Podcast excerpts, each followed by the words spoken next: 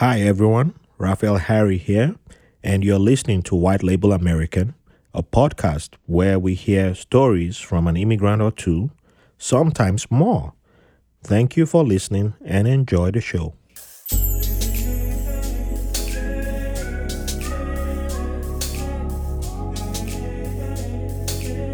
Welcome to another episode of White Label American.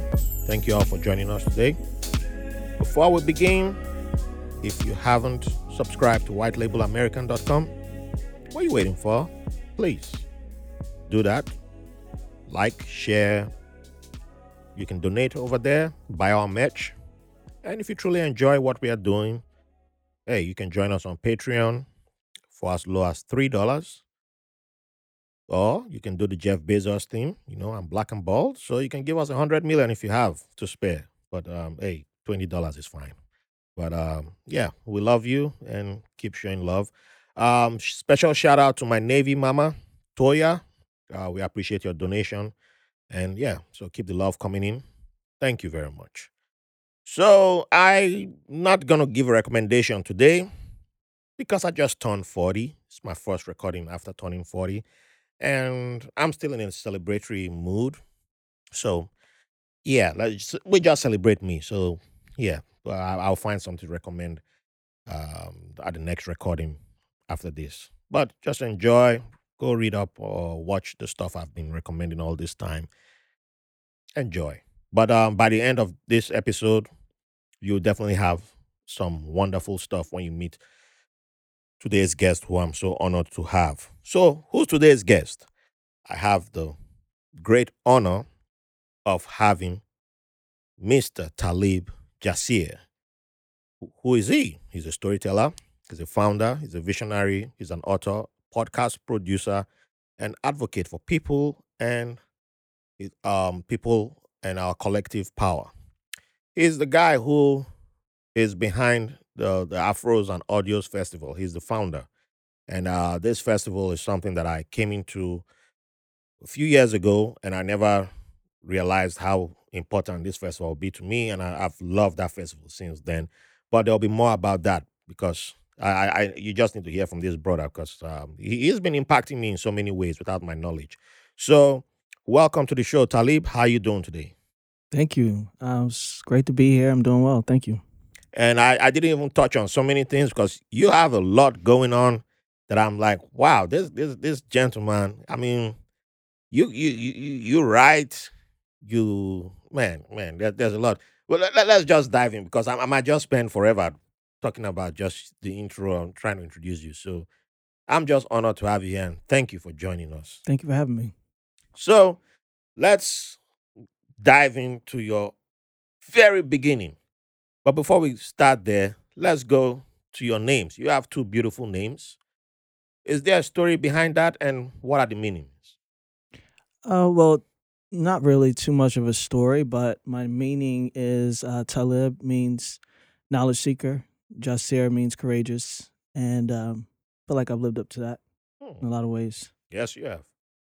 Yes, you have. From the little that I know about you, I, I, I'm yeah. The, the names, the names fit you.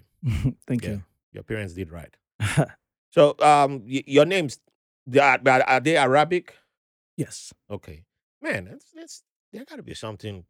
Almost there. I have majority of the names on this podcast are Arabic.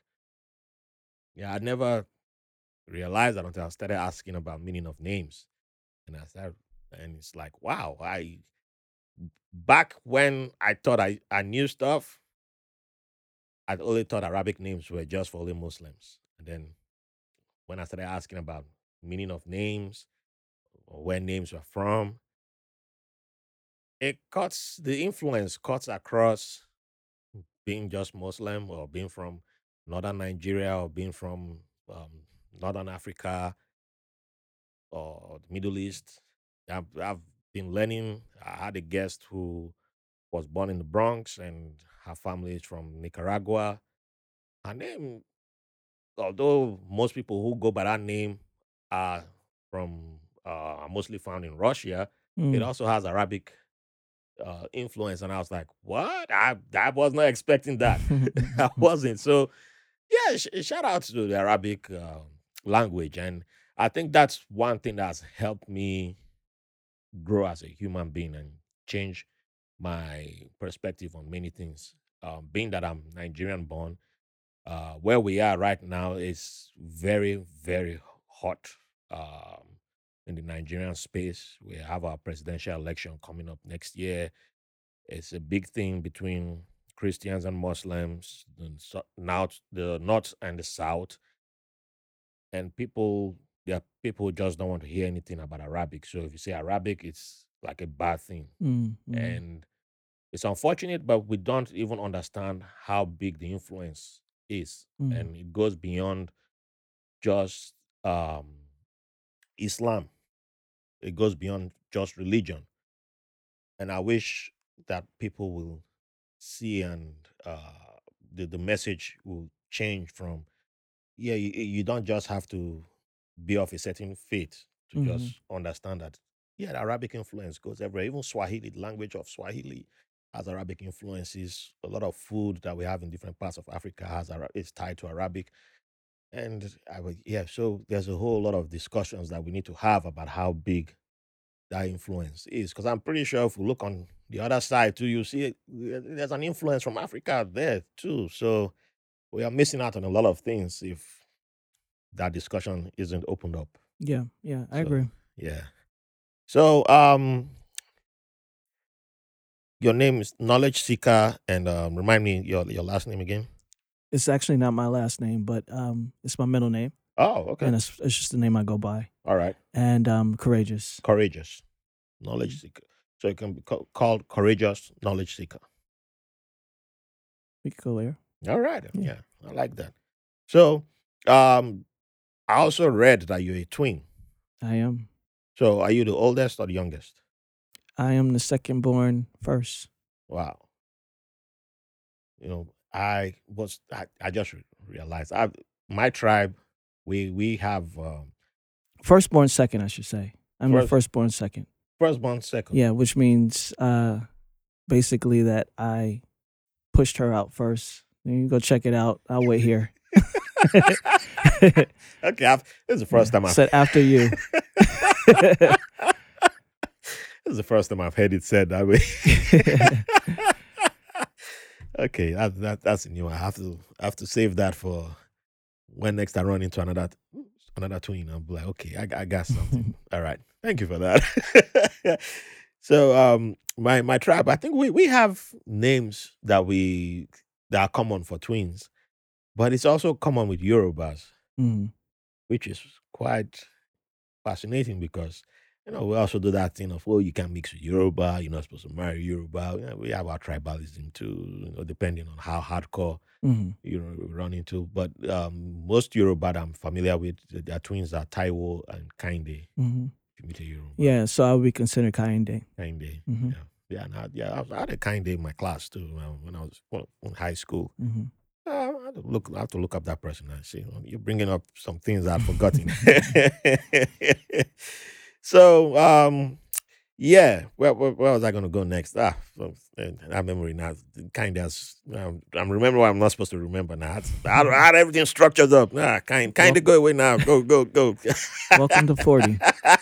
Memory loss has begun. Ah, no, no, no, no, no. I'm a wise 40 year old. I was supposed to be like, young gun, look here. I'm a wise guy now. But um anyway, let's uh yeah, okay. Now I'm back on track. It's coming back now. So can you introduce us to your place of birth and what childhood was like for you? Sure. I was born in born in uh, Baltimore, Maryland. Um, however, that's just where I was born. I was uh, uh, my grandmother, my great grandmother actually, came and gathered up my sister and I, and we were about six months old, uh, from there, and took us to the Eastern Shore of Maryland. So, I grew up on a farm on the Eastern Shore of Maryland. Um, chicken coop in the backyard, Hmm. uh, acre of crops. I lived in a community that was completely black. Um, and when I was growing up, we had a dirt road. And I, when I talk about where I grew up and how I was raised, it sounds like I was born in 1875, but I was born in 1975.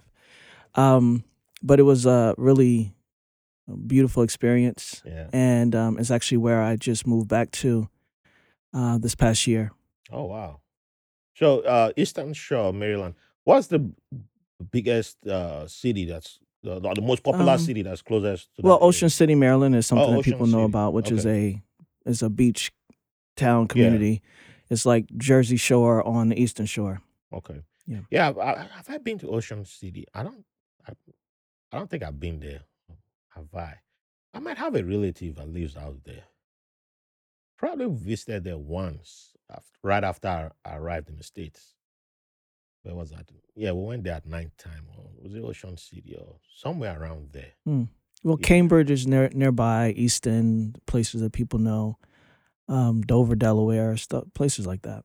Okay. Yeah. Mhm. I think I'd driven past Dover. Yeah. But I was just trying to compute if I had been somewhere around there. Yeah. Okay. So, what would you consider your favorite childhood memory? Uh, being there really, um, I grew up, as you mentioned earlier, a twin, and so we had two of everything. My sister and I.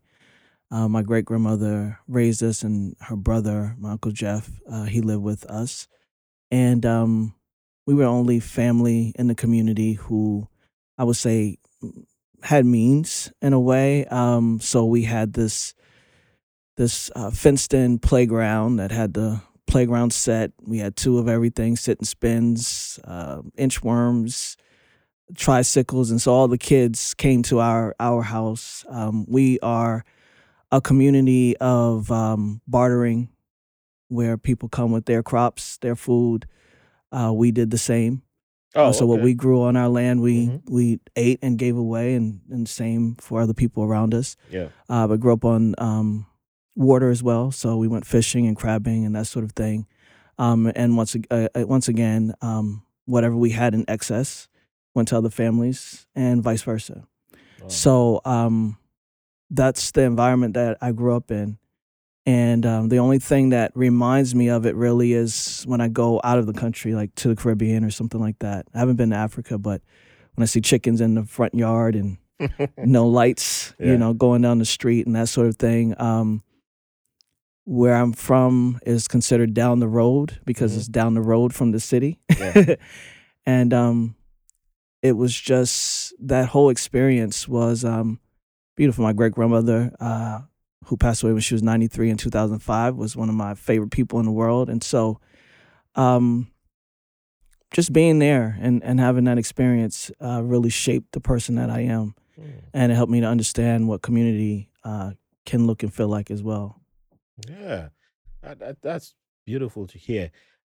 I know people who I've interacted with, and um, from my days in Nigeria before I left, and then uh, after after I arrived here, and when I tell them about communities like yours, you know, back home in our lingua, we consider that poor, hmm and they'll be like, "Ah, can't that that can exist in America?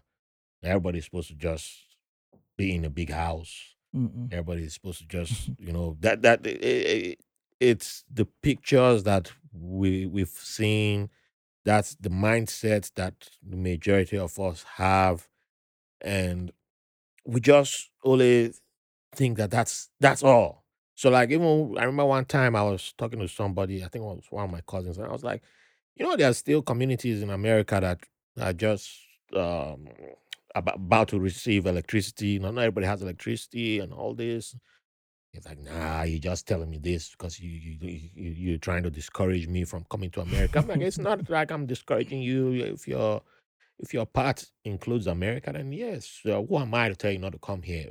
If your part is to Canada, then it is Canada. I'm not going to tell you don't come, but I'm just letting you know that oh, I saw this in the news and I was surprised. And Mm. I've been to some places, and I, when I got there first, when I was brand new in America, I was that person like, how? What is this? This place eh, is it? No, I was kind of I, for some reason I was even getting angry at one point, but it would take me time to realize that this existed and it's also community. Absolutely. But I was looking at it from oh they're poor. This is bad. These people are not right people, and you know, but with time, you start to understand what's happening, what's going on, because you only consider this is ha- good, this is not good. You don't. So your mind, you're, there's a fighting going on within your Mhm, system. mhm. Why, why are you rejecting this? Why? you Yeah. know? No, So I, you yeah. don't get it. But you know, when I even tell people now, then that shock is coming to them, Yeah. and they're going through all that, and they don't believe. And I have to now like sit back and like I'll let you let, let it sink in, and you know, it's your time to go through that shock, like I did. And some will not, will never accept it. Some will accept, and I I, I can't force them to, you know. But I I recognize now, uh, like you said, that yeah, it's community, and I'm glad that you know you. That's why one reason why I had to like bring you here to talk because you know I had someone who uh, was questioning me recently, like why why are some of your guests not immigrants, like people born overseas? Why do you have people who are not born overseas on the podcast? I said, well, if you don't hear from some people, I, I pick who comes here, hmm and I know that they can contribute because there are people who, when you hear from them, it sounds a lot like us back home, but we assume that just because they are born in America, they have nothing to offer. Mm, So we are better than them hmm because we're born where we suffered, we went through all the hurdles, and um, we only know community. We only have culture. They have nothing. So we are better. Then we, that's how we build that mindset, which is a form of anti-blackness. And then we'll come here and then, you know, we start creating our artificial walls that we don't want to talk to you. But everything you described now, there are lots of communities like that back home in Nigeria. And a lot of people can relate to that. Well, it's a it's um it's historical. It's uh Yeah. it's it's it's it's us. Even even when you see places here that are more concrete jungle, as Mhm. you alluded to, and more buildings and that sort of thing. There's there's always been a kinship that occurs in es- especially places where there might be poverty because people have to rely on each other. Yes. So, um, in recent years, and I think more uh, deliberately, um, that's changed. You know, when when the old folks' homes started going up, talking about retirement homes, or I mean, not retirement homes, but senior citizen homes and stuff like that. We, meaning that the elders left our homes and went into a different home to to live out their lives, hmm so they weren't around their grandchildren like used to be. Yeah. Um, you know, this this separate the separatism that we have that we deal with. Um, media has a lot to do with that. Politics has a lot to do with it. Um, it's it's separated us a lot, but but one thing that I know for sure, um, just based on my own experience, is that um, we are a people that understand kinship and community, and um, no matter where we are in this world, we know that relying on others is is the way forward. Mm. Um, and when we lose it, it's just something that's lost. It's not simple. It's not that it's a intentionality behind it. It's something that is missing and it was lost. That's yep. I can't I can't add any more to that. It's true. That is true. So you are also a storyteller, and it seems to me like growing up, you started acquiring stories. So what was the first story that stood out to you that you remember Hmm. that made an impact? A story that was told to me Either told to you or that I created. well you created, but whichever you want to go with. oh well, uh, I have a lot of stories. um, I mean, I, I think the first one would be the story of um, just my own existence, the way in which I arrived. You know, where where I was. My mother and my father um, eloped out of Salisbury State University, Mm. um, which is the city that I live in now. Um, and my father's from Baltimore, and he came to uh, Salisbury State. My mother was already there, and um, they eloped because they thought love was all they needed at 19 and 20 years Ah. old, and um, and they had no sense of resiliency or or stick with itness. so um, so not not not um, long after my sister and I were born, um, it was time to call it quits. And and um, my grandmother, like as I said, my great grandmother, my grandmother pulled up in the yard and and, and came and got us. And my grandma, great grandmother told my mother that she would raise us on the condition that she came back to school and finished. Mm. And so that's exactly what she did. Wow. And so um and so that was pretty much how I was raised and and and why um all the stories that uh, about my ancestors. Um I, I recently did a recording. I have about 20 hours of recordings with my grandmother who is now she just turned 92 May May 4th. And um she told me stories about her grandmother and great grandmother that I never knew, of course. Wow. And um, so we just have a, a rich history. I'm very proud of the people I come from, Mhm. and um, and so I, I've always collected stories. I've always thought it important. I was always the one sitting at my grandmother's feet asking questions about, you know, our people, Yeah. our land. You know, why this, why that, you know. And so um, I've learned a lot. So I've got a lot of stories, but um, but I'm grateful for for for my own personal individual story. As you should be, and uh, I'm, I'm I'm glad you shared that, uh, because you, you actually just gave me an idea. I I I don't know if it will work, but I'll I'll try it. Um, I've been trying to get my mom to give me the to document our family history. She's the she's the matriarch of the family. She's the oldest amongst her siblings, and she moved back to Nigeria about uh, just before the pandemic, uh, a year before the pandemic, or just before a few months before the pandemic. So in 2019, and it was kind of for the community thing because she was living in a um, a home for seniors and I, I, I knew what what had been happening because the, the, arguments were just increasing. She was like she was cranky.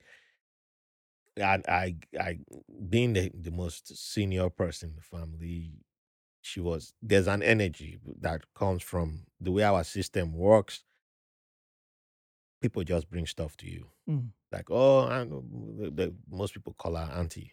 So auntie, uh, um, this one I'm dating. Mm, I don't like this one. This one is not good for you. That it, it sounds as petty as it comes and whatever, but it gives it makes her feel important. hmm It keeps her going.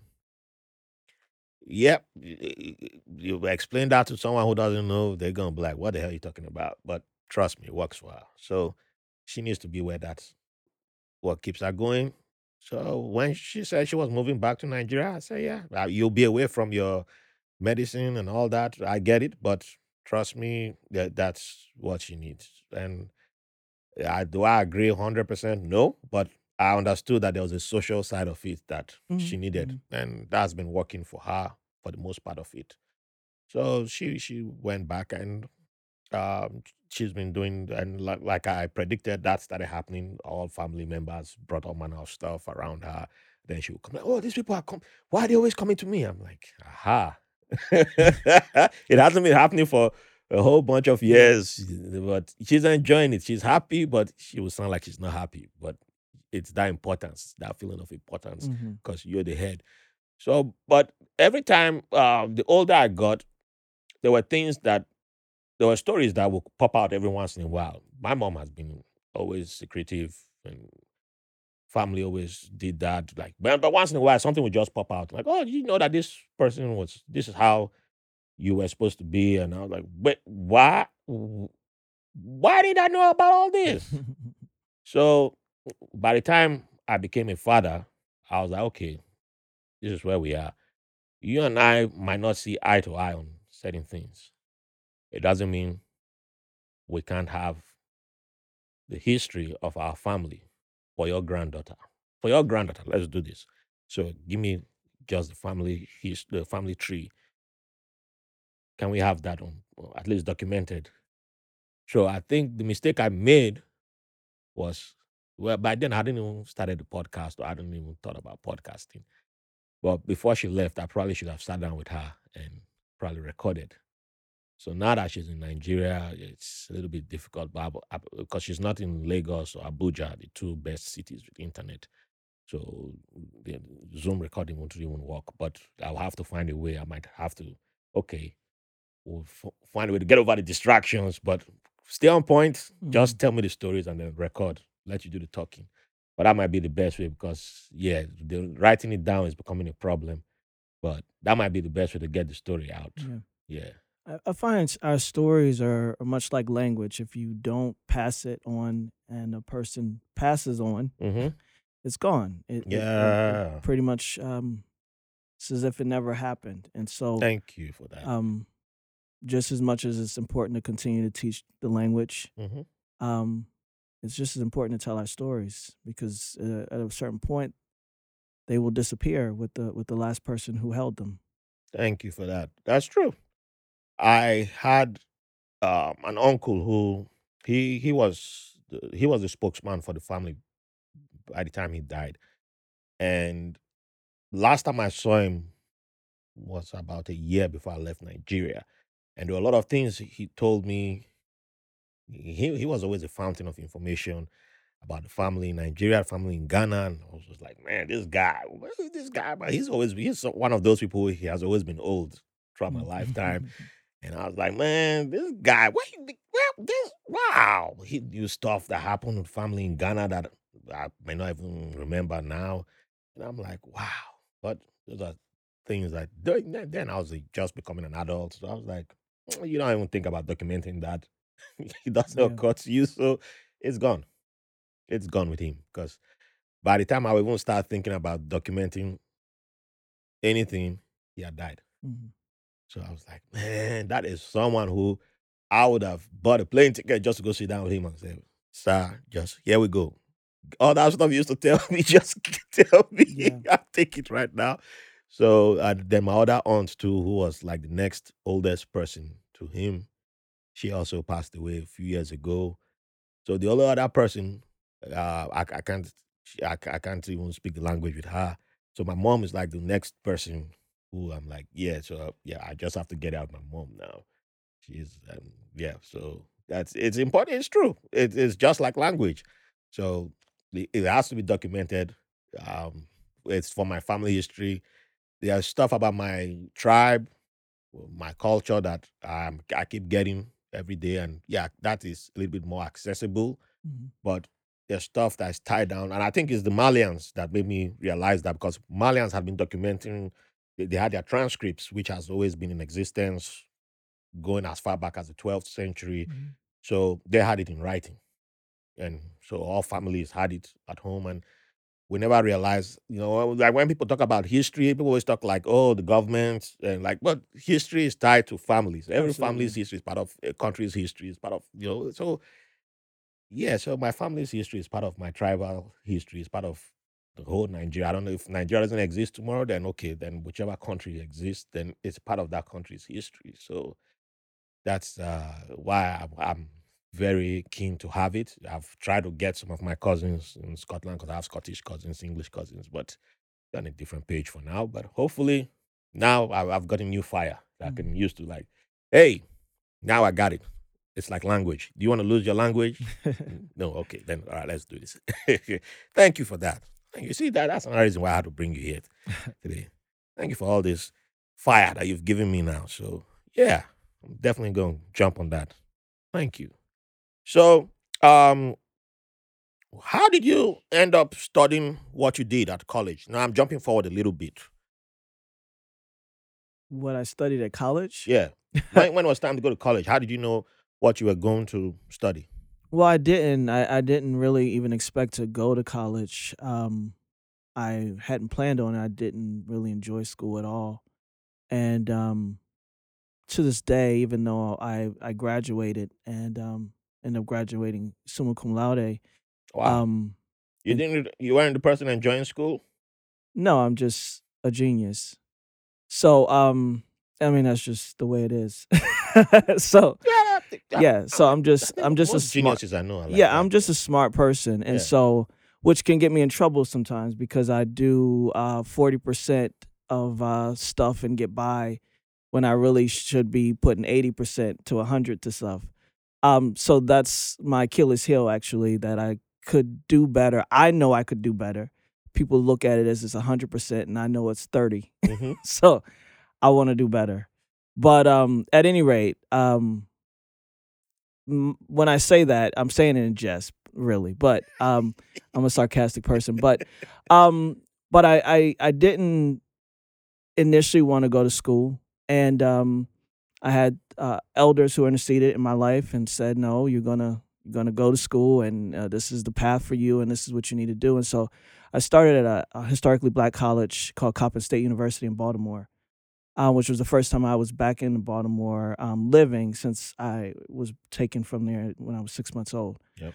Um, and so I was there for about three and a half years. And so one of the things I've discovered about life and, and our paths is that uh, everything matters. I don't know if you've ever read The Alchemist, but it's a it's a No. book that tells the story of every piece of your journey um, has accounted for something. There's something there's something about that experience that uh, you may not know then, you may not know a month from now or ten years from now, but eventually will it will resurface as the reason why. And so um, there was a professor there. His name was Baba Hosey, and um, he taught sociology 101, and um, and he was really African centered. Uh, so we he taught us Yoruba and um, Kemet, and um, you know ancient ancient stories, ancient um, histories, ancient spiritualities, and this sort of thing. And um, it changed my life. It shaped my life because before that, um, I wasn't really privy to a lot of uh, spiritual beliefs. I grew up Christian, hmm and so um, and Methodist Christian at that, which I I, I didn't like. Um, so um, there was just a part of my experience that I was meant to go to Coppin, even though I had no idea I was meant to go to Coppin, and I was meant to experience this particular professor, um, as well as I have uh, one of my oldest friends. Her name is Latifa, and um, we've been friends since college. And um, for those two reasons is why I went to Coppin. Not it wasn't about Coppin at all. and then I ended up graduating um, in 2011. Actually, I left that school three and a half years um, in, um, and I ended up going to school at, at St. Peter's in Jersey City um, as an adult and graduating. And um, that's when I got my summa cum laude. So when you went to Jersey City, you were this time. It, wa- was it different from uh, when you went to Coppers? That you knew what you were going for, or you? I know I was uh, so so one of the things that I understand and, and I want to really preface that I have uh, my own beliefs that come from my own perspective and experience. So Yeah. um it doesn't you know it's not for anyone to agree with it. Okay. it's just where I stand and, and who I am. And so um I, I believe that America is a credential based society, right? And so a lot of ways in which to keep uh, people uh, that look like us out of things is to say you don't have what you need to be here. Mm. And so um, I went to school to um, out of scarcity, out of the fact that okay, I didn't have a degree, and the only way I'm going to be able to have a career is to have a degree. And so um, that was the the only reason why I went back to school. Um, and so um, I went to school for for um, political. I mean, I'm sorry, public policy, urban studies, which was an adult program there, and um, I just chose it.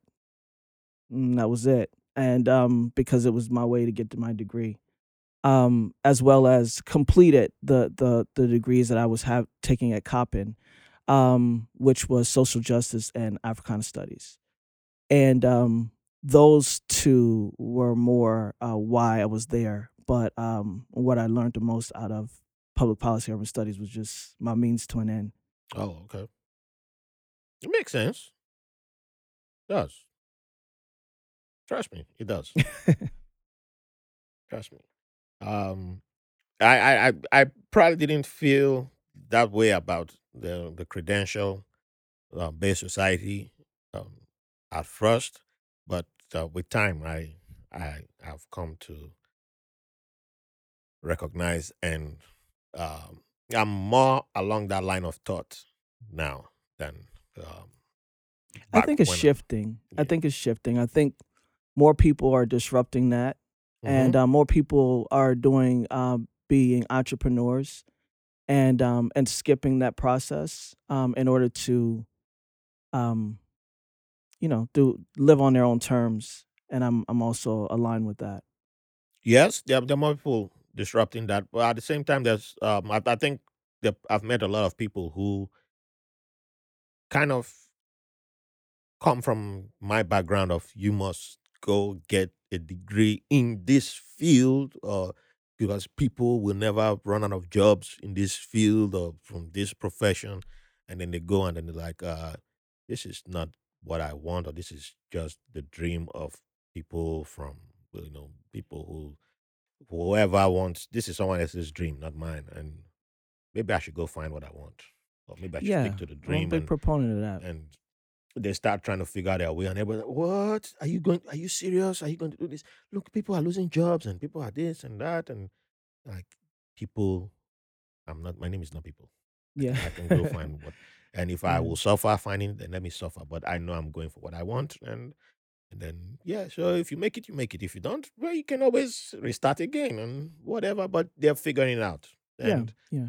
seeing that and there are people who are like what? That person is is, is he okay yeah, but he could have been a nurse. Everybody I know, all the Nigerians here are nurses. They bought houses. I'm like, what if he doesn't want to live in a house? Right. Want to live in an apartment? Is something wrong with him? Are you? Oh, you're the one give, influencing him. I'm like, no. I just told him. Are you? That's that your plan? Okay, fine. I'm not gonna tell you don't change it. Uh, That's your. As far as you're not going to commit crime, um, yeah. If you say crime is your plan, okay, well, just don't name me as your reference. that's it. Yeah, I we, hear you. we never met. I hear you. Yeah. so yeah, that's it. And um, I encourage disruptors. I mean, look, look at podcasting. Yeah, there are people in Lagos, Abuja doing. I'm, I'm like, wow. If you had told me back then when people, my uncle wanted to put me on radio in 2000 and 2003 and someone who didn't like me it's not like he liked me. It's somebody who did not like me. He's late now but uh yeah he did not like me. But just from one day we're talking current affairs in the house and i was i was fact checking people. Hmm on the little i knew but i used to think i knew a lot then.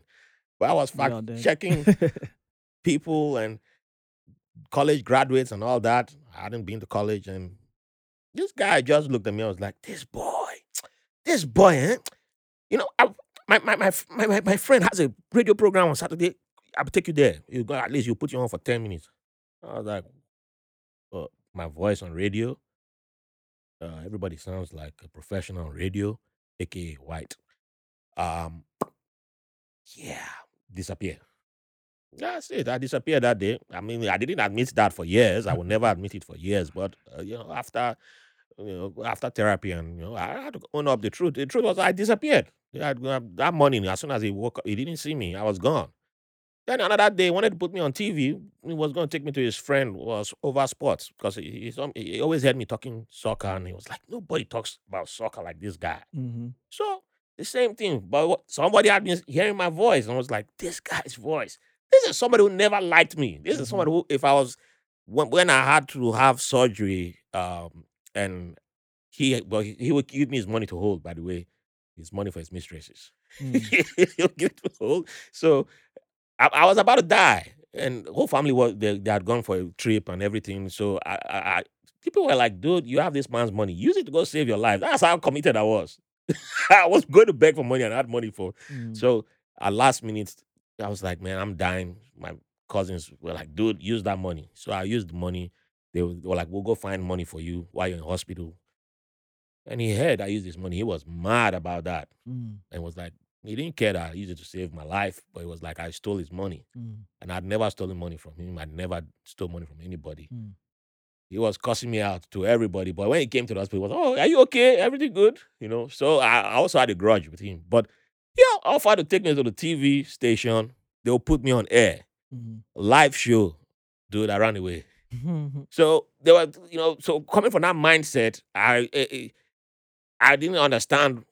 I was like, why would how would there's no way people can make it in that environment, like disrupt the system and be on TV or radio or be on even make make it through podcasting. And I'm seeing people doing it now, and I'm like, I'm so glad that you all did not catch that stage fright like I did. And, you know, don't use your voice like, yeah, because not everybody needs to go work in a bank. Not everybody Mhm. needs to go um, become engineers. If that's your calling, then that's your calling. If your calling is to make food, then your calling, people are going to eat. Mhm, So, mhm. yes. So that's why I'm glad that, um, yeah, you know, and you can go to college for that if you want to, but you don't, if you don't need to, then that, that's also great. So, um, before we move forward, because I need to ask you about your work experience, because I, I found that interesting. We're going to take a quick break, and when we come back, I gotta ask you about some some of your working experiences before we dive into podcasting officially. Hi everyone, we've made it two years, and who would have thought so? So let's go further and make it three, make it four, make it five, make it six. Who knows? Twenty. But we can't do this without your support. So join us on Patreon at patreon.com slash white label American P-O-D pod or linktree.com slash white label American. Go there and you'll see our Patreon link and you can join us for as low as $3. We have bonus content, we have bonus materials. There's so much juice over there that we don't release to the public. And yeah, you can contribute in making this podcast better. You can send questions, you can send your ideas. And also, there's a lot of new things that are coming. The announcements are made on Patreon first because we have to, you know, take care of people who help make this podcast possible. So you can be the one to make this podcast what you want it to be. Come join us on Patreon and make it what you like to see. Join us, make it fantastic. Keep the five stars coming in, keep the love coming in. Thank you for the privilege of your company. Welcome back. Thank you for staying with us. And um, Talib, right after, so you get out of college, you go into, uh, let, let me see if I got this right. You will go into the field of marketing and advertising. Before I left college. Oh, you started before you left college. Yes. Okay. And now, amongst your multiple identifications, you're a yoga teacher, wellness coach. How how how did that happen? Like, you know, marketing advertising is like on the far side and, and you know, so well, what was marketing advertising like for you? And Well- then making that switch. Well, I'm still I still um so basically um let's see when I was uh after 9/11 happened I was living in DC. I was living in DC uh, during 9/11. As a matter of fact, I was uh working in commercial real estate on uh I Street. The White House is on H Street. Mm. And so um my daughter who was two at the time, uh, was across um, the bridge. I had to go from Northwest to PG County. And um, what normally took about 15 minutes took maybe three, four hours Wow. um, getting home. Before I worked at the commercial real estate place, I worked um, in an um, engineering uh, company, and um, and so I knew about structural beams and that sort of thing. So I knew that these towers were coming down. It just was a matter of time. Um, people in the real estate industry was like, they're not coming down. They're too strong. Like they're, they're coming down. But um, what made me want to get out of the area was I don't know if you've ever seen Independence Day. Most people have. Mm-hmm. Um, but I'm I'm I'm I'm in the again. I'm I'm in DC at the time, and so I'm driving trying to get to pick up my daughter, and um, I look in my rearview mirror, and there's literal soldiers running through our cars. You know, just Wow. trying to get where they're going. Um, I get to one street, and um, Ted Kennedy is stuck in traffic as well. Um, I'm at this red light. He's at this red light. Uh, everybody was the same on that day. Was he driving? He was in the passenger seat. Oh, okay. I was driving. Um, and so what I decided was I needed to get the hell out of DC. yeah, I, I Um, don't blame you, man. you know, for the next few weeks and months, really. I mean, it was literally months. There was a tank that sat on uh, the corner in front of the Bank of America every time I went uh, to Dang. into work. Uh, so I didn't want to be there anymore, Hmm. and so I moved to North Carolina, and um, I lived there for about six six years. And um, when I went down there, I didn't have a job or anything like that. I left my job, commercial real estate, and I went down there. Um, just wanted to raise my daughter. I, I've been s- seeking out the place that I was raised since I left there. Uh, but North Carolina, Durham, and, and Raleigh is just as much city as anywhere else. I didn't find Yeah. the rural that I was looking for. But long story short, I didn't have a job, and um, and so marketing advertising was the first job that my temp agency provided for me, and that was in pharma. Um, and so I've been in uh, pharma marketing and advertising um, for over 20 years now, and I'm still in that industry, um, as a matter of fact. So um, that's how I got started. It was kind of happenstance. It was just a job that was thrown my way, and it became a career. Mm. Um, and so my coaching um, happened. I've always been an entrepreneur, but I also have also been uh, socialized and very scarce. And so my idea was that if I don't work, I don't get paid, and I don't have bills. And I live that way for. I mean, I don't have money to pay my bills, and I need to raise my daughter. So, um, so for for years, I I, I kept the entrepreneurial uh, spirit of me, um, you know, dormant, and my creativity dormant, uh, to do what needed to be done.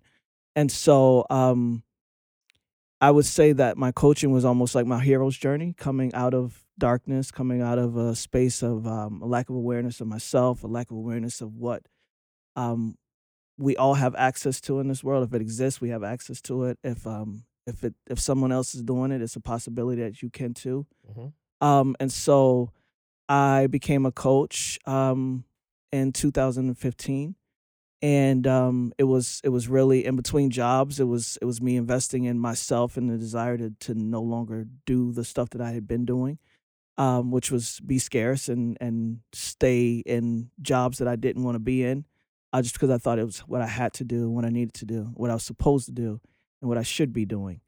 And so um, and so that's how the life coaching came into play. Um, I've always been a person that people come to and that I'm able to work with, but there was no technique to it. It was just, you know, supporting people whenever they need it. And so uh, this was my opportunity. But it was when you do that type of work, it's it's almost the first time you also get your own awareness, um, self awareness. Yeah. Um, and so I really um, learned a lot about myself and, and what's possible for me uh, in the time of uh, becoming certified uh, as a coach. Mm.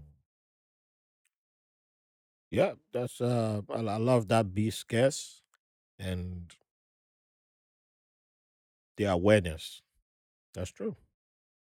That's true. So um, there's, an awareness that comes with the, the when you start this journey of um in, in entrepreneurship. That's very true, right there. Yeah. So now that you've uh, begun to work for yourself and to um, follow your your dream, if I may put it that way, um, was that what was that the the beginning of what will eventually become the Afros and Audios Festival? Oh well, no, um, I didn't even see that in my in my future, and that, that's the you know one thing in which I I, tr- I, I try to uh, impart on people uh, in that philosophy is that um, you know where I started is not where I am, and I had no idea that I'd be where I am today, Mm, like clueless. And so, um, and so we live a, a bunch of lifetimes in one lifetime, you know. And so, um, when I started coaching, I didn't, I still wasn't considering Afros and audio wasn't there yet for me. Um, I was just coaching and working. Yeah. I'm still, as I said, I'm still in the in the pharmaceutical industry, um, in marketing, advertising. Um, and so, uh, Afros and Audio Podcast Festival came from me, um, doing another program of um, self awareness, um, emotional intelligence, learning more about myself and possibilities of of me. Um, learning that I am enough for my genius, enough for the things that I consider and think about and want to do. Um, because for a long time I I didn't believe that um, those things were possible for me, and so I was dreaming about it, but it wasn't possible for me because I'd never done it. And so one day I had to ask myself, if you never attempted it, how do you know that it can't be done? If you never attempted it, how do you know you don't deserve it or you're not worth it? And so um, it's it was a, a challenge for myself to to push forward and and um, prove myself otherwise. And um, and so that's what I did. And so I uh, started a program. It's called Momentum Education, and it's here in New York. It's on 42nd Street. And um, and and that we had to put down some goals uh, what we could attain um, we could accomplish in 90 days. And there were uh, different quadrants family things um, career wise creativity you know whatever it looked like. Um, and so i put down this long term time dream of of creating a audio story. Um, i knew podcasting existed at that point i wasn't in it. Um, but for years I've always been fascinated by um, radio, dramas, audio, that sort of thing. And so I put it down as something I wanted to do. And as I was turning in uh, what I wanted to do, um, I called my coach at that time. About a week later, I was like, I need to take the podcast off because I can't do that. Like that's too much. I can't do that part.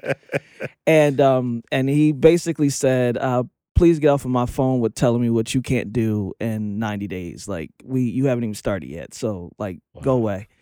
And so he made me keep it on the list of things I wanted to do. And so um it took me the last 3 weeks of those 90 days before I even started writing the script. Um but I did it, you know. I wrote the script, I cast it, I recorded it. Wow. I published it and I distributed it within a uh, 3 to 4 week time period um, still something I'm very proud of. And um, that was the beginning of me be, be getting into podcasting.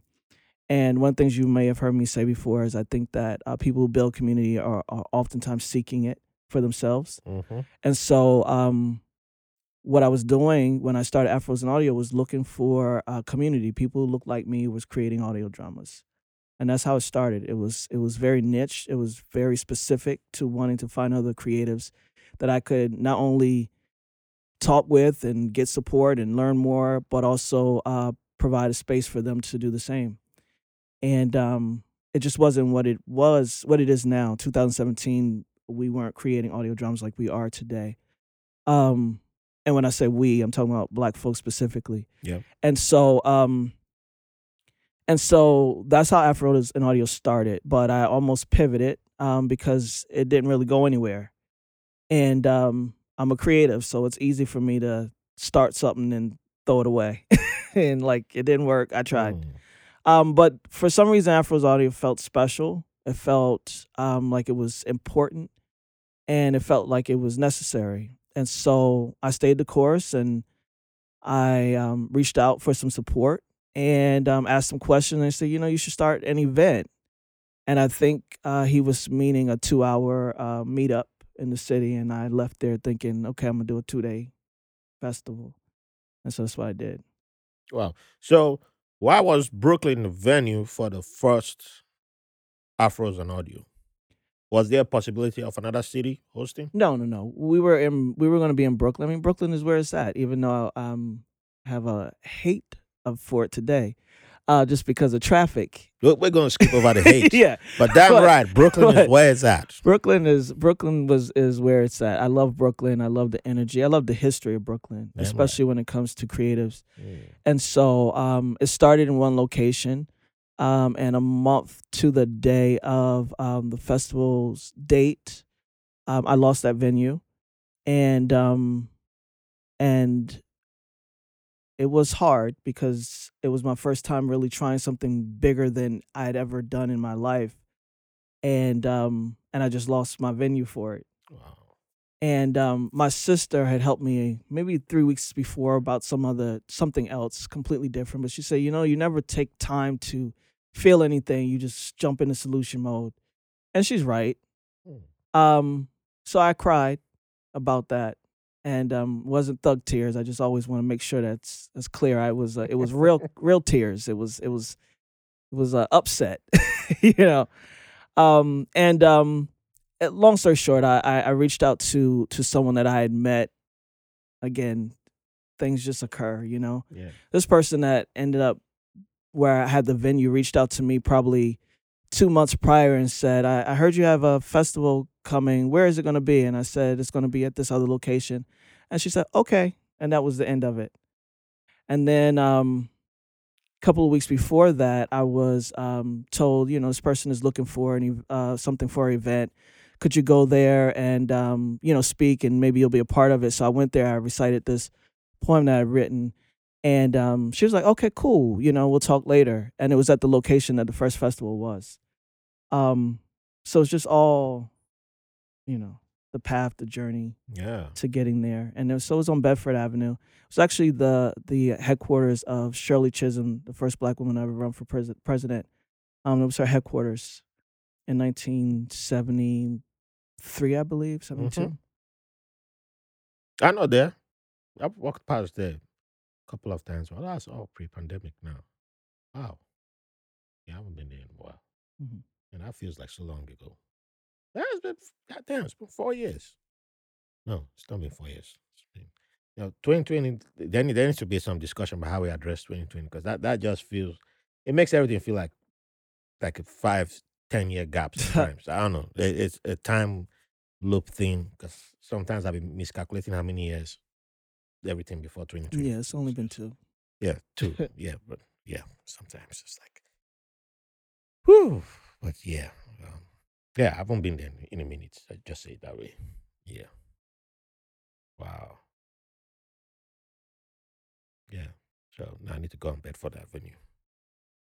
Just been away in this part of Brooklyn and um, east or go to East New York. There's no in between with me. Hmm. But I'm changing that slowly, but surely. So um, the afros and audios will be coming soon. And will it be virtual this year or will it be in person? It'll be in person this year. Woo! In Brooklyn? No. Oh, big, yeah, you guys don't do me like that. First thing I could, you know, I'm just getting ready to like show up in person because, you know, that's one of the biggest mistakes I made when I began podcasting officially. I was still on that. I can do it. I can do it by me. So I didn't bother to look for community and all that. Mm. And then I was like, it was true. Um, tea with Queen and uh, uh, Tea with Queen and Jay. Queen and Jay that Mhm. I heard of Afros and Audio for the second year. And I was like, wait, there's a festival? There's podcast festival? Oh. Oh, okay. Oh, they do podcast podcast festivals? Uh, uh, wait, there are podcast festivals? It's a thing? Wow, I didn't know that they, they, they- this this kind of stuff existed. Like and the black people too. Wow, where have I been all this time? I, I, I like this kind of stuff. And how inspiring it is Mm-hmm. seeing pe- people like me talking there, and I was like, wow, I've been missing out on a lot. Been- yeah, it it just felt like I came out of, you know, it's like I came out of a time bubble. Well, it didn't exist. I mean, ours is the first Mhm. um, two day festival, um, period. And so um, before that, uh, one of the reasons for Afros and Audio Podcast Festival is because you look at other conferences and you didn't see um, us at all. It's Yeah. it's not no speakers. Wow. I mean, when we are on stage, we're relegated to diversity and inclusion conversations that we've been having Oh. for uh, years and years and years. So Mhm. I know the problem, you know the problem. Why are we still talking about it? Maybe, Um, maybe in, in, in a way I wasn't because I, I honestly didn't know about podcast festivals, but maybe I may have seen a flyer or two and seen that diversity. And I'm like, yeah, yeah, you know, I don't know. But it's like I just fine tuned myself out. So I wasn't looking for community. It's kind of Mhm. like the way when I saw the Black Podcasters Association group. It's like because I I'd seen a couple of podcasters groups on Facebook, and I went in there and I was like, uh, yeah, I'll just take myself out of here Mhm, quietly. mhm, As, mhm. as I came in, I just leave. then I saw that group and I was like, hmm, this might be different. Let me check it out. And I checked. And I was like, oh, it's different. Okay, I'm at home. Finally, I Yeah, seen some yeah. same. That's how I felt when I came onto Afros and audio because I was like, this is a lot different from. Yeah, it's just I, I yeah I felt I felt I was at home, the, and I want to experience something like this again. So I can only imagine if I'd come to the first festival, but by then I wasn't even thinking something that existed, so I wasn't even looking for something like that. If I'd known about it and shown up in person, oh man, I would have the, the, wings I would have grown. I probably would have the wings would have yeah, I would have been flying, fly, would Mhm. have flown out. But yeah, so where, where's the next one going to be at? Um, not sure yet. Um, it's going to be either uh, D.C., Baltimore, or Philadelphia. Okay, Um, we're I've- leaning towards Philadelphia, but right, they're- um, they're close to me. yeah, it's it for my own. It's for my, the, the, the, the listeners. You guys will get there. I'll, I'll post the flyers for y'all. yeah. But for yeah. me, I'm just doing this for me right now. I'm calculating the distance.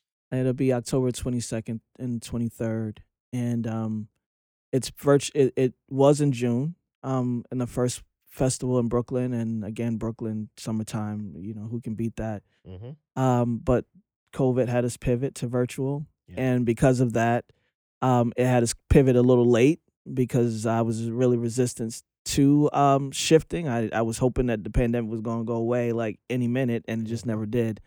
Um, so at any rate, we started that November date, and so now we're there, and um, and so, but now that we're in person, we don't want to have people trying to travel before Thanksgiving and the holidays and stuff like that. So Which makes sense. out of consideration, we're we're hoping that October twenty second, twenty third is a good time. All right. All righty. So you've given me a lot of your time, and um, I need to start asking some fun questions. So where should I start with first? We haven't gotten to. We haven't asked you anything about food, and you haven't mentioned anything about food. And being a man who lived on a farm, you know, you you experienced a lot of farming. You got to have some you you've you've you've you've eaten some good food. So and you've lived in North Carolina too. You've lived in DC. Man, this man, you've you've you've experienced food and you you love Brooklyn too. So now you have to betray one place. When it comes to food, give us your favorite cuisine. Where does your favorite cuisine come from? Ethiopian. Oh, this might even waste time. Okay. Ethiopia. Wow. I was I wasn't expecting that. Ethiopia. Wow. Okay. Some Ethiopians gonna be dancing right now. What uh, uh, what, what, what, what what's that? Um, is, is it the most popular meal or is there a special? Oh, I just I love the taste. I was introduced to it in DC on Mm. 18th Street. There's a there's a uh, a lot of um in Ethiopian restaurants. Um, so my mother took took us when we were teenagers, and I've been eating it ever since. Um, Wow. I love Ethiop- Ethio- Ethiopian the food. Ethiopians got one. Yeah, you guys got one. You win. You win. I love Ethiopian food. There used to be a place not far away from here um, on Fourth Avenue, but unfortunately, they closed during the pandemic. Uh, their bread, man, Ethiopian bread. You Yeah, can injera. Mm, But my my great grandmother was a chef as well, and um, she cooked all over. She cooked for um Hollywood actors. She cooked in restaurants and hotels. She owned her own restaurants, um, and bars. So, um, I've always eaten good food, and my wife is a phenomenal cook. So man, this man is. Just eating, eating. eat and eat. Hey, hey. My waist size goes up and down because of it. so, um, is there any East Shore inspired cuisine that you, you swear by? Sure, you know when you are are eating a, a real crab cake or not. Mm. we are um it's the Chesapeake Bay and so we we have a lot of seafood and Yeah. so um crabs is something that is one of our specialties Maryland crab cake hmm and so um I'm a snob when it comes to uh, anything seafood I know when it when it's when it's some bull Uh, hey, yeah, yeah, you know, you just reminded me because you had mentioned crabs um, as part of your childhood, and how how how do you? So you you good at? Can, can you still p- catch a crab? Can I still catch a crab? Yeah. absolutely. Like you can, so you can hold the crab. You you good at well, we use baskets. I don't put my hand in okay. and so them. Yeah, You, you, you get like holding the crab and all that. You, yeah. So what what we what we do? The technique is there's um the, the crab nets. Um, Mhm. you put something like a chicken thigh or leg on, tie it in there. You put it in the water. Um, when you start seeing that the rope, the string moving, you Mhm. start pulling it up, and as you pull it up, the basket of course comes up. Yeah. Um, you either have a bunch of crabs or a, one crab, but then you take it out, you dump it in the basket, you put it back in the water. You might have to refill the chicken because they might ate it all, but yeah. um, so yeah, that was that was my childhood. Yeah, crabs used to scare me, man, as a kid, because of that claw. Yeah, yeah. uh, we we used to have um, this market when I was growing up in Benin City. They called it Yanga Market. That was the the seafood and um, yeah, well, it was technically a seafood market, but they also have. So I think I think now they call it the wet market, because I think that's what they call it in China. But it's our version of wet market because it's like wildlife Mm. um, so like some of the animals, so it's like seafood slash wild animals that might not uh consider food in other places. Yeah, like alligator and stuff Mm. like this. I love So yeah, alligator. yeah. Yeah. So and crocodiles. I think we, we have crocodiles. I don't know if alligator was there, but I know crocodile was there. I saw crocodile. I still have yeah, I have memories of seeing crocodiles there. But crabs. So like one time, I, one one of my memories that I still have was being at the market and um the, the, the- I don't know if it was a basket of crabs, but somehow the crabs got loose from the crab seller and one was coming towards me and I was jumped up like ah I'm a pure city kid man. Don't, don't, what the hell is this? A loose crab. And I was my mom was like "Hey, somebody get the crab. And one of my aunts who was visiting from the village because we're, we're a riverine tribe that woman just whoop plucked the crab off the ground and threw it into the basket. And I was like that woman is magic. Wow. She's amazing. Yeah. she just picked up the crab like that. That's nothing. I, I I was just watching the woman all day, like wow. And I got home, I was telling all the kids around, like, man, that woman picked up a big crab. You know, I, of course, I I I multiplied the size of the crab by the time I got home. Like, man, that was the biggest crab I ever seen, and that woman just picked it up and threw it into the basket. Like, they're like, what? The crab couldn't? Yeah, I couldn't grab nothing. And I'm like, what? Somebody can do that? Yeah, and a woman? Yeah.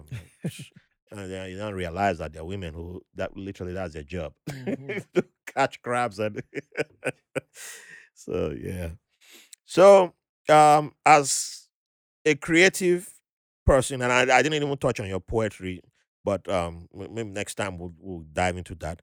But as a creative person, I know that you appreciate music. So when it comes to music, I need you, I need you to give us three artists that inspire you. And for every guest that comes on this podcast, we automatically count you as a dancer. So you give us three guests that inspire you when it comes to your um, your creativity, and three artists that um, get you dancing. We need you to dance for at least an hour. Hmm. Don't worry, we're not making a video of that but three artists that get you dancing. Now you can give us the most popular names. You can give us artists that are local to Baltimore or your East Shore, you know, you know, so that you, you can promote some names. That's fine. Names that um you know people are not you are not the first names that come to mind. That's fine. But yeah, so that'll be six artists. So three for inspiration and three to get you dancing. Um, okay. Uh, I'll try. So, three that inspire me. Um, I love uh, Meshell Ndegeocello. Um, I love Prince, Mm, and um, can't go wrong with Prince. I really love. It's, it's I'm I'm messing with my mind right now because I love two Jazmine Sullivan and uh, Jhené Aiko are Oh. two of my favorite singers right now. All right. Are those for inspiration or dancing? Inspiration. Okay. So now for dancing. Dancing, well, I grew up in an age where we had to come out in the living room and dance to Michael Jackson and win a popsicle. So, um, I mean, that was life. so, that's right. so, uh, so yeah. So, um, of course, Michael Jackson. Um, dancing. I, I don't know. I can dance to a lot of stuff right now. I love I love dancing actually, and um, um, I love Jidenna, and I think he he has some really good songs out there. And like Burna Boy, he's got some um, nice Man, yeah, yeah, danceable. yeah, no, no, no. That's cheating. stuff. That's cheating. You can't call Burna Boy. There are too many people have called Burna Boy on this podcast. so Okay, well that's that out. that's But what I'm dancing to these days. Ethiopian food. You don't do Ethiopian music. How are you gonna be eating their food without their music? I I don't. Yeah. What? We, we- yeah, you need to go. Ethiopians, you guys need to come get him. Come get him. Like he can't just be eating your food without getting one Ethiopian artist. They, have you seen Ethiopians dancing? That, that's some good workout right there. Serious workout. yeah. Like, yeah. yeah, I don't blame you for not doing Ethiopian dancing. but yeah, um, so my my daughter's a big influence on me as far as she's 23 years old, and um, she uh she puts me on to a lot of good music.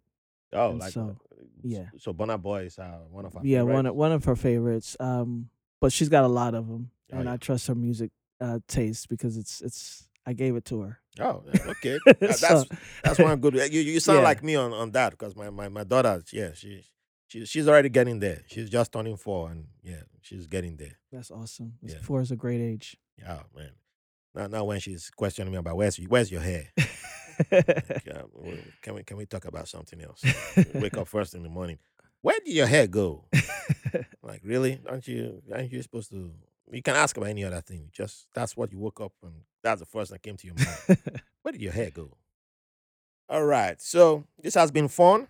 Um, and man, I, I still have a lot I, I would have loved to ask you about, but man, we, we're gonna be here all day, so I gotta wrap it up. But um, final question: What would you like to leave the audience with? Could be from one of your poems. Could be, you know, something that's inspired you. It's your freestyle moment. Well, I mean, I don't. I'm not a poet like that, so I wouldn't pull from that. um, I just have written some. Um, I, I really want to encourage people that, um, you know, I, I tell people all the time, your greatness isn't about you, right? And what I mean by that is that uh, we tend to stay in the shadows. You mentioned that before. Um, even having all the evidence that you were powerful, as powerful as you are. Um, you still were committed to being invisible and staying in the shadows and, and not using that. Um, because we have those conversations about not being enough for who we actually are. Yeah. And so um, when I say that um, our greatness isn't about us, is that the things that that make us great, the things that that we are capable of of doing and creating, um, is really not for us. It's for the world to see possibility in us as well. Um, it encourages people to come out of the shadows themselves and they see you. Um, and so, yeah, somebody somewhere is waiting for you to realize that. And so, um, just be great and do what you do what you came here to do. Come get what you came here to get. Um, and pursue life in the in the way that only you can pursue it because you're only uh, one person. We we talk about life being short, but it's the longest thing you or I are going to experience as individuals. My life is the longest thing I'm ever going to experience, so I get to pursue it in a way that um, is the experience that I want to to have. That's that's that's. Hey, you you were saying you didn't write anything down, but that that, that counts, man. That counts. That counts. And for everyone listening, if you want to hear the whole gist about my being uh, choosing to be invincible, it's on Patreon. So yeah, that's why you should join.